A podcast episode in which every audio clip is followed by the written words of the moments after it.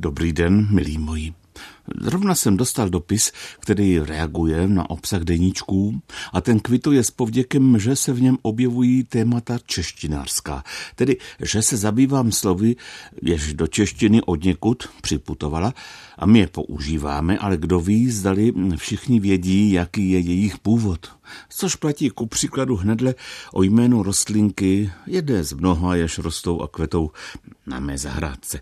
Určitě ho všichni znají, brambořík. Je to pojmenování rostliny z čeledí prvosenkovitých, latinsky zvané cyklámen.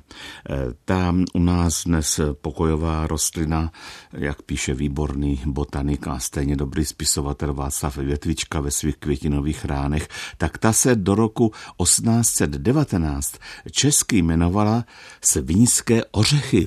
Eh, svínský chléb či zemský sejr. Důstojnější jméno, tedy Brambořík, jí dal tvůrce mnoha českých slov Jan Svatopluk Presl. Brambořík a brambory nespojuje nějaká snad botanická příbuznost, ale podobný tvar hlízovitého oddenku.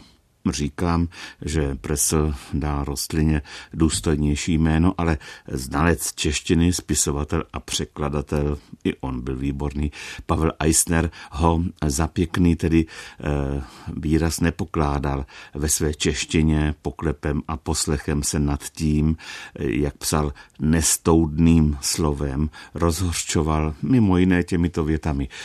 Bože, viděli jste to už v horách, u nás, v Alpách, kdekoliv.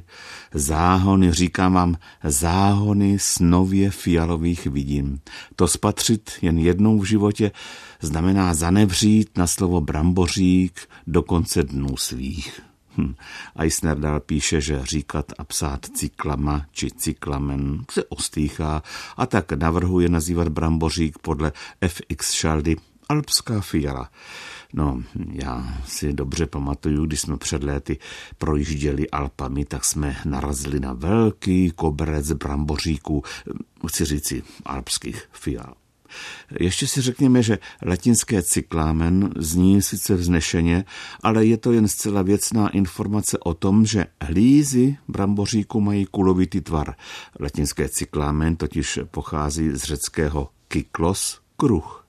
Takže cyklámen je jazykově příbuzný se slovy cyklus, cyklon, cyklistika, cyklostyl a třeba také cirkus. Všechny ty výrazy pojmenovávají tak či onak kulaté či kruhové záležitosti.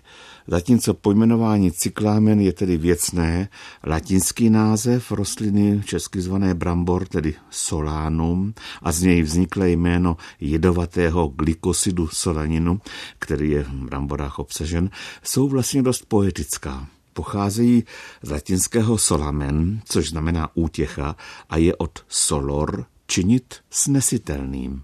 Publikace nazvaná Průvodce odbornými názvy rostlin to vysvětluje tak, že některé druhy patřící do stejné čeledi jako brambory a také lilek či rajče jsou léčivé, tak říkajíc útěšné.